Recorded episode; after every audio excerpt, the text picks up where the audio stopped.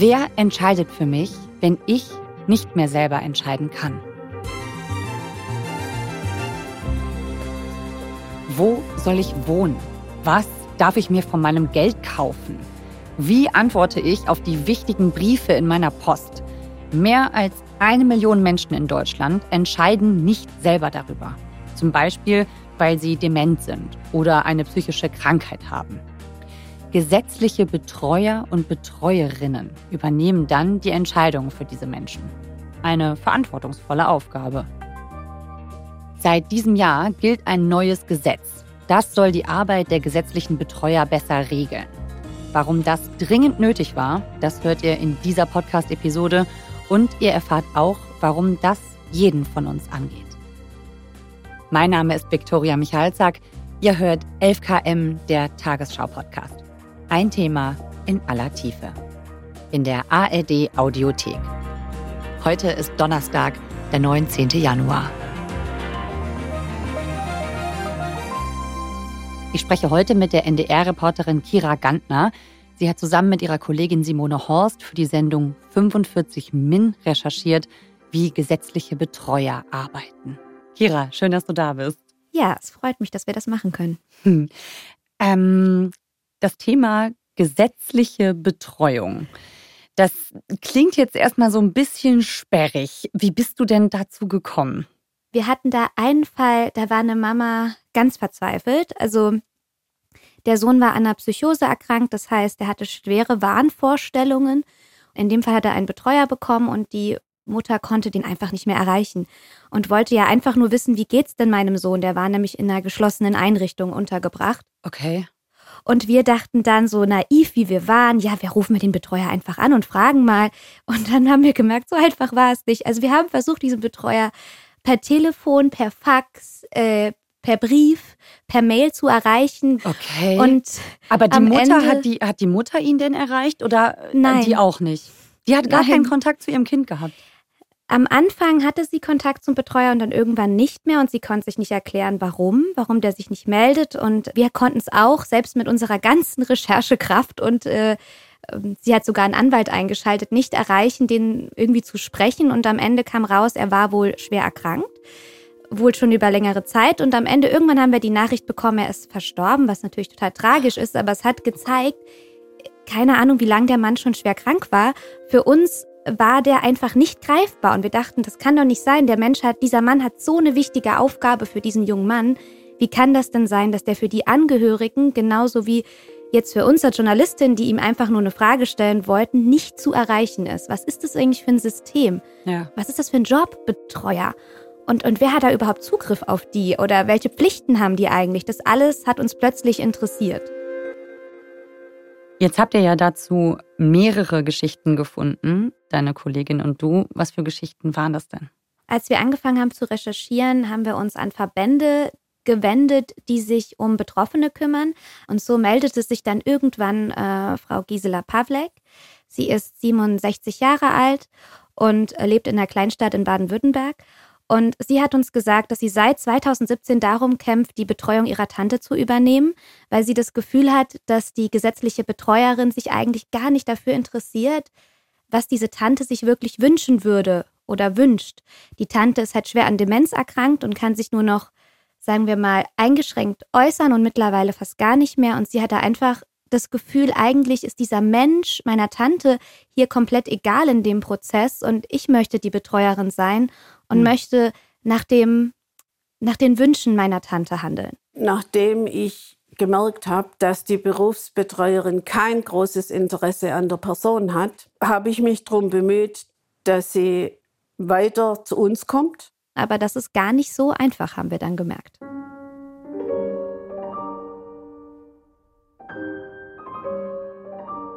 Wie hast du denn Gisela Pawlek kennengelernt? Wie ist sie so? Also Gisela Pawlek ist eigentlich eine, also ich finde für mich eine unheimlich warme Person gewesen, als ich sie kennengelernt habe. Wir waren bei ihr zu Hause eingeladen. Sie hatte, ihr Mann war auch da. Ähm, die sind irgendwie ein nettes Streamteam, also er unterstützt sie da in allem. Und äh, man hat sich so gleich bei ihr wohl gefühlt. Ich würde sagen, eher also eine sehr bodenständige Frau, die aber auch ähm, viel soziales Engagement hat. Also sie hat sich früher zum Beispiel um Pflegekinder gekümmert im Job und ähm, das ganze Haus war sehr gepflegt. Und dann hat sie uns auf ihre Terrasse eingeladen und hat einen dicken Ordner rausgeholt. Und da waren ähm, auch ganz viele Fotos von ihrer Tante drin. Wie ist denn das Verhältnis von der Gisela Pawlek zu ihrer Tante? Waren die sich nah eigentlich? Also, so wie Frau Pawlek uns das beschrieben hat, waren sie sich sehr nah. Die Tante ist alleinstehend und ähm, Frau Pawlek war dann ja immer auch mit als, als Nichte, die engste Familie.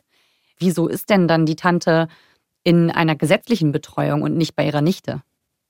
Also erstmal ist es so, dass es nicht so ist, dass automatisch unsere Angehörigen unsere Betreuer, Betreuerinnen werden. Ah, okay. Also das heißt, wenn ich jetzt äh, aus irgendwelchen Gründen, nehmen wir an, ich habe einen schweren Unfall, kann nicht mehr über mich selbst entscheiden, dann ist nicht mein Partner oder meine Eltern zuständig oder sonst äh, nähere Verwandte automatisch. Nicht automatisch, nein. Das entscheidet dann ein Gericht und es kann sein, dass das Gericht entscheidet, äh, sie bestellen einen gesetzlichen Betreuer, eine Betreuerin, außer du hast das vorher geregelt und hast es schriftlich fixiert, was du wünschst und welcher Mensch für dich da sein soll.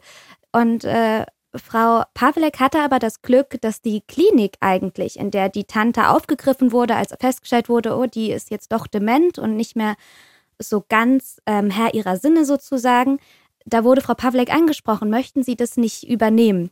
Hm. Und sie hat sich dann äh, beraten lassen in der Betreuungsbehörde, die ist dafür zuständig. Und die haben ihr halt dann erklärt, was man alles machen muss und haben ihr dann auch erklärt, was würde denn eine gesetzliche Betreuerin machen. Und für Frau Pawlek klang das ganz toll, ne? weil sie dachte, sie war damals noch berufstätig, ihre Mutter hatte gerade, war gerade auch erkrankt, sie musste sich um die Mutter kümmern.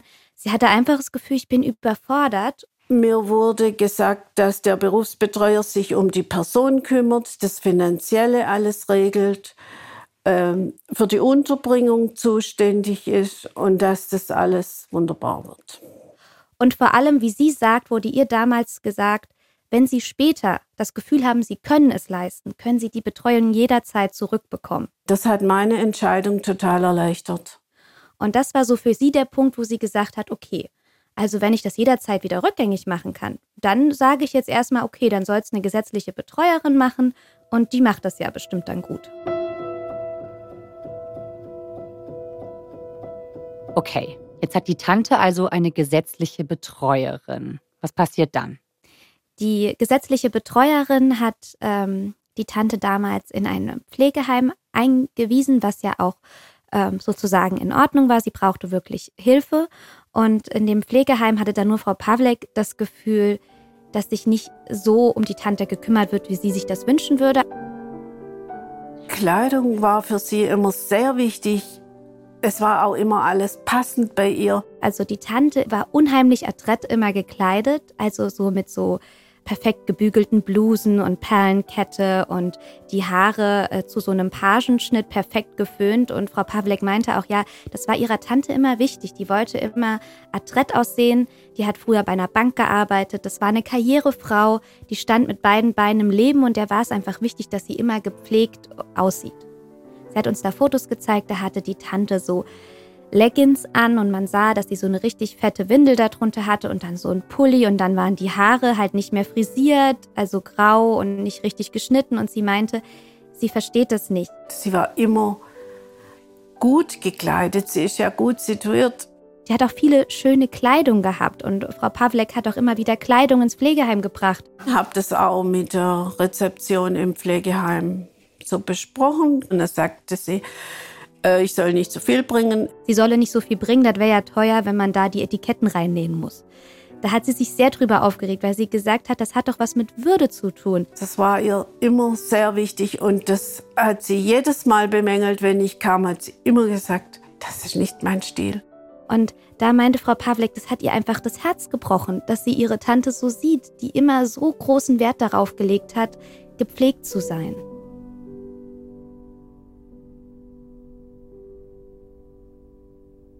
Wahrscheinlich versucht sie ja mal, das mit ihr zu klären, mit dieser Frau, die da als Betreuung eingesetzt ist, oder?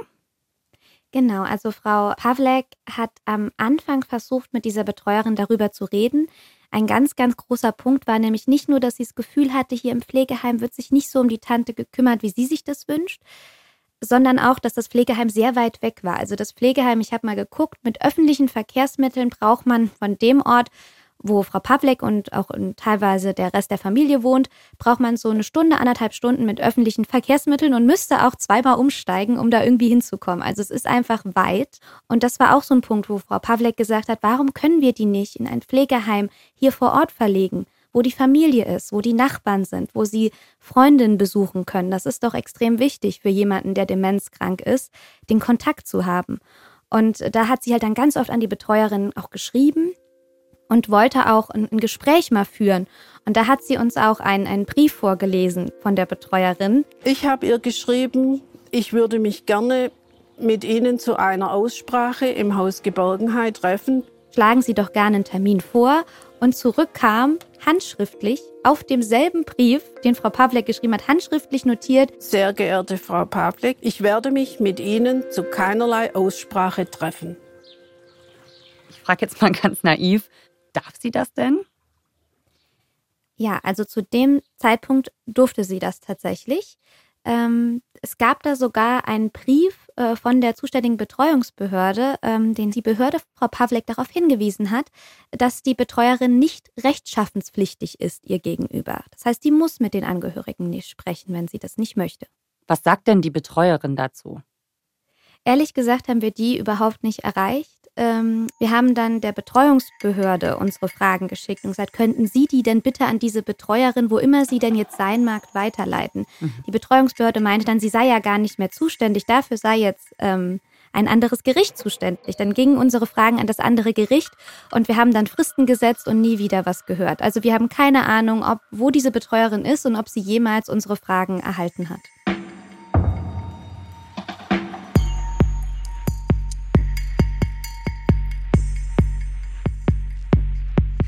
Okay. Die Betreuerin von der Tante ist also wirklich nicht zu erreichen, beziehungsweise reagiert nicht. Aber ihr habt euch das Thema gesetzliche Betreuung ja von verschiedenen Seiten angeguckt, nicht nur diesen einen Fall. Welchen Eindruck hast du denn von dieser Arbeit bekommen? Natürlich ist es wichtig, dass es gesetzliche Betreuer gibt, weil es gibt einfach Menschen, die haben niemanden. Die haben niemanden, der sich um ihre Dinge kümmern kann. Und da haben die einen extrem wichtigen Job. Wir haben auch einen Betreuer begleitet und der hat uns einfach gesagt, dass er eigentlich für jeden Betreuten nur rund drei Arbeitsstunden im Monat hat. Die werden bezahlt. Und wenn er dann halt mehr Zeit braucht, weil die Person halt vielleicht auch häufiger anruft oder er sie besuchen fahren muss und das einfach mehr Zeit kostet, dann ist es im Prinzip, macht er da Minus bei. Und ähm, der hat zum Beispiel 71 Betreuungen. Und wir wissen auch von anderen Betreuern, dass man 50 Fälle braucht, ungefähr, um davon leben zu können. Also es sind, ich glaube, das war uns auch gar nicht bewusst vor der Recherche, für wie viele Personen man da verantwortlich ist als Betreuer oder Betreuerin.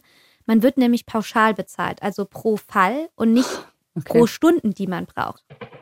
Und das fanden wir halt so unglaublich, dass es da nicht darauf ankommt, wie viel Leistung du erbringst, sondern einfach pauschal für jeden Betreuten und jede Betreute. Und das war auch das, was ihn am meisten an diesem Job zu schaffen macht, dass er das Gefühl hat, er kann, muss ständig Nein sagen, weil er das alles gar nicht schaffen kann, was die Betreuten oder der Betreute sich jetzt von ihm wünschen würde, weil einfach so wenig Zeit bleibt. Wie ging es denn dann weiter? Ähm, jetzt gibt es eine Unzufriedenheit und irgendwie kein Gespräch miteinander. Wie ist das weitergegangen? Frau Pawlek hat dann mehrfach versucht, die Betreuung zu übernehmen. Sie hat sich auch eine Anwältin irgendwann genommen und äh, die hat dann lange Briefe geschrieben, wo sie genau das alles nochmal erklärt hat, dass sie sich halt wünschen, dass die Tante in einem anderen Pflegeheim nahe bei der Familie untergebracht wird. Und das wurde aber immer abgelehnt. Wir waren bei Frau Pawlek zu Hause und dann sind wir irgendwann mit ihr auf ihre Terrasse gegangen. Es war eigentlich ein total strahlender Sommertag und dann holt sie so einen dicken Ordner raus und das ist eigentlich so der Ordner, wo sie alles gesammelt hat, diese ganzen frustrierenden Briefe vom Gericht. Und ähm, sie meinte auch jedes Mal, wenn sie heimkam und es war schon wieder ein Brief war mit wieder einer Absage, dass sie die Betreuung nicht bekommt, dann war irgendwie schon der ganze Tag war schon im Sack sozusagen. Dann war sie schon wieder total traurig und sie hat da alles schön abgeheftet in so Glassichtfolien und dann hat sie ähm, eine Kopie rausgezogen und das war der handgeschriebene Brief der Schwester der Tante. Diese Tante hatte noch eine Schwester, die halt auch über 80 war. Und die zwei, die waren super eng. Irgendwann hat sich auch diese Schwester, die hat irgendwann einen handschriftlichen Brief an das Gericht geschrieben und da wirklich total emotional, wie ich finde, beschrieben, wie wichtig ihr das ist, dass, dass, diese, dass ihre Schwester näher zu ihr kommt. Da ich mich mit meiner Schwester sehr eng verbunden fühle, würde es auch ihr sehr helfen, Erinnerungen zurückzurufen. Bitte erteilen Sie meiner Nichte, Frau Pavlek, die Vollmacht, sich in Wohnortnähe Reutlingen nach einem Heim nebst Betreuung umzusehen. Und dann habe ich die Antwort des Gerichts gelesen und da stand dann drin, ich hätte diesen Brief schreiben lassen. Ich hätte das in die Wege geleitet. Was nicht stimmt. Hat die Schwester von sich aus gesagt, ich möchte da irgendwie zu beitragen? Ja. Oder wie ist das Ja, zustande klar. gekommen? Wir hatten ja einen engen Kontakt diesbezüglich, weil sie wollte ja ihre Schwester besuchen.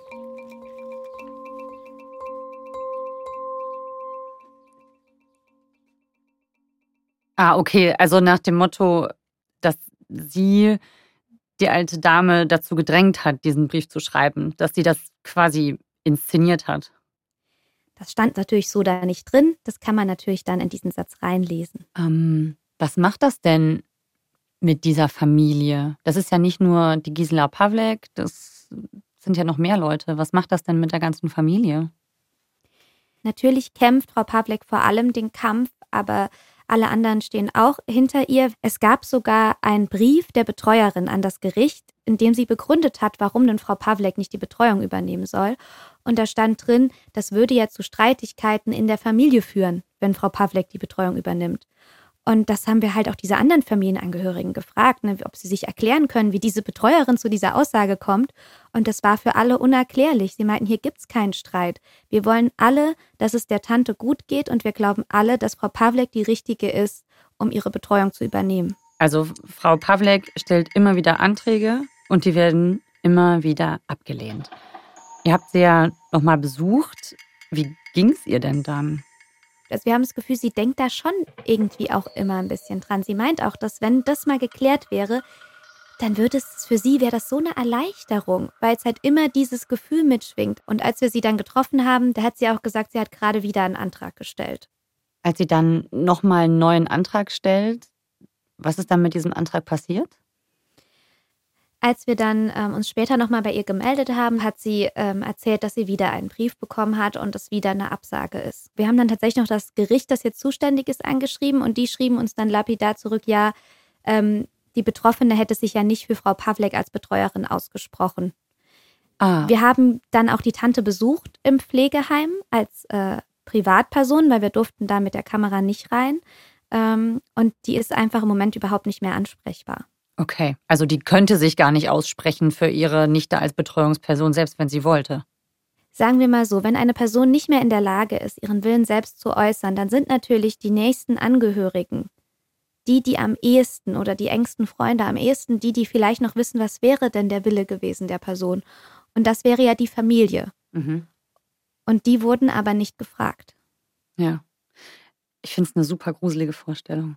Also wenn ich mir jetzt vorstelle, ich bin nicht mehr in der Lage, über mich selbst zu entscheiden, dann würde ich doch auch wollen, dass jemand, den ich kenne, sich kümmert und Entscheidungen für mich trifft. Muss ja nicht die Familie sein, vielleicht eine enge Freundin oder mein Partner. Deshalb auf jeden Fall eine Vorsorgevollmacht oder was ähnliches aufsetzen, indem man ganz klar formuliert, wer soll das mal machen, wenn ich nicht kann.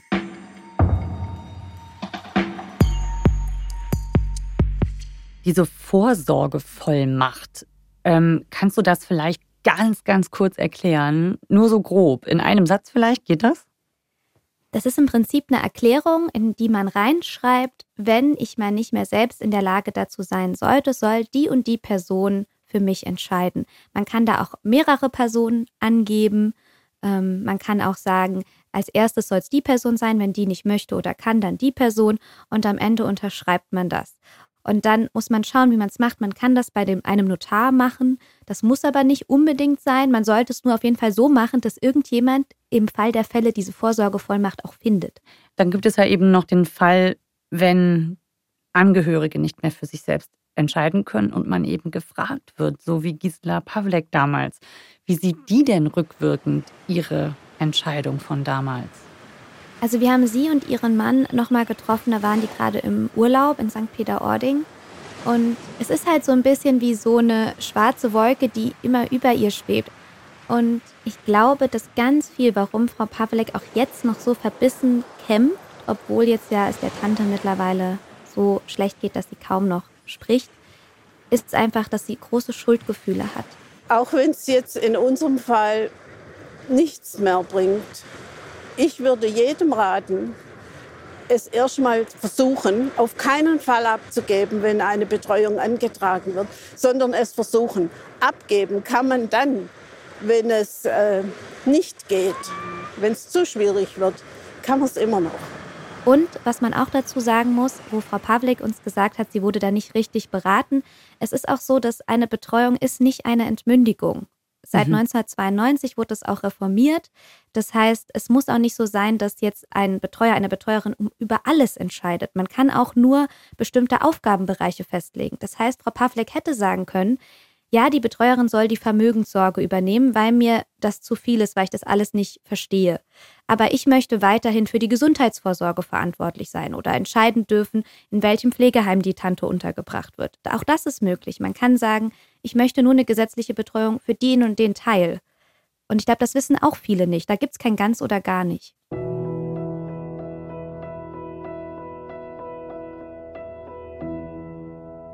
Okay, jetzt gibt es seit 1.1. ein neues Gesetz über gesetzliche Betreuer. Was ändert das jetzt? Das ändert eigentlich recht viel. Zum Beispiel, ähm, jetzt auf Frau Pavleks Fall bezogen, dass äh, die Rechte der Angehörigen gestärkt werden sollen, dass die Betreuer oder Betreuerin, wenn es irgendwie möglich zumutbar ist, doch mit den Angehörigen bitte sprechen sollen und, und auch so den ein bisschen den Willen des Betreuten erschließen sollen, wenn er oder sie sich nicht mehr selbst äußern können. Dann ist da zum Beispiel auch äh, festgelegt, dass Betreuer und Betreuerinnen zum ersten Mal eine Qualifikation nachweisen müssen. Das fanden wir auch unfassbar in der Recherche. Bisher konnte das im Prinzip jeder machen. Nein. Moment mal. So, Moment ja? mal, jeder? Jeder, jeder. Ja. Also ich da echt, also keine Qualifikation. Es geht nicht darum, dass ja. die, dass die schlecht qualifiziert sind, vielleicht, oder nicht genug, sondern man braucht gar keine Qualifikation, um über jemand Fremdes zu bestimmen. Also im Prinzip gab es keine gesetzlich vorgeschriebene Qualifikation, die ein Betreuer, eine Betreuerin mitbringen muss. Im Prinzip war das so nach der Vorstellung, wenn man sich um seine eigenen Sachen kümmern kann, dann kann man das auch für einen anderen tun. Also ist dieses neue Gesetz jetzt eine gute Lösung?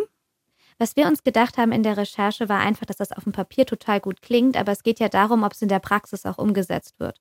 Und der springende Punkt für uns war, dass sich an der Kontrolle eigentlich wesentlich nichts verändert. Die Kontrolle geht jetzt und auch dann jetzt seit der Reform von den Gerichten aus.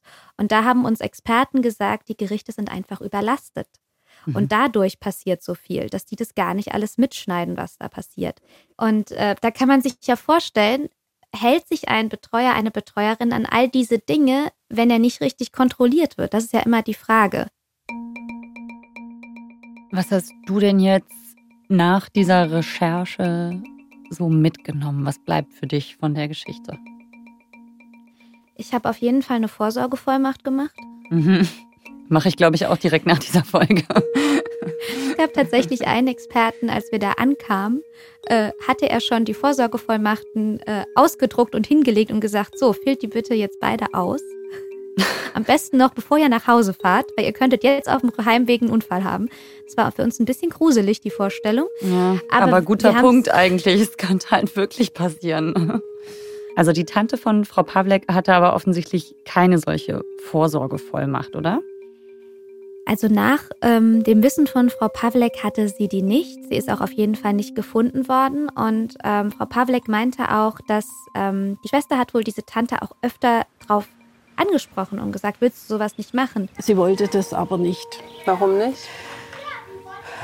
weil sie ein Problem mit dem Alter hatte. Das hatte sie. Sie hat auch niemand ihr Alter verraten. Durfte man sie auch nicht fragen. Sie sagte dann nur, eine Dame fragt man nicht nach dem Alter. Und ähm, das war auch so ein bisschen das, was wir, glaube ich, ganz viele haben, dass man vielleicht noch nicht einsehen will, ähm, dass man irgendwann Hilfe brauchen wird und dass man sich um so Sachen kümmern muss, jetzt, wenn man noch gesund ist. Kira, danke, dass du da warst, dass du uns von dieser Geschichte erzählt hast. Ich danke euch auch. Oder was sagt man da zum Schluss? Nee, ist doch gut. ist doch fein. Das war unsere Folge für heute hier bei 11KM, der Tagesschau-Podcast. Zu gesetzlichen Betreuern und Betreuerinnen haben Kira Gantner und Simone Horst in aller Tiefe für die NDR-Sendung 45 Min recherchiert. Ihr findet den Film verlinkt in den Show Notes oder in der ARD-Mediathek. Uns, also 11KM, findet ihr in der ARD-Audiothek. Die gibt es übrigens auch als App. 11KM, der Tagesschau-Podcast. Folgenautor war Hans-Christoph Böhringer. Mitgearbeitet hat Sandro Schröder. Produktion Christoph van der Werf, Florian Teichmann, Hanna Brüniers und Jürgen Kopp. Redaktionsleitung Lena Gürtler und Fumiko Lipp. Ich bin Viktoria Michalzack. 11KM, der Tagesschau-Podcast, ist eine Produktion von BR24 und NDR Info. Wir hören uns. Ciao.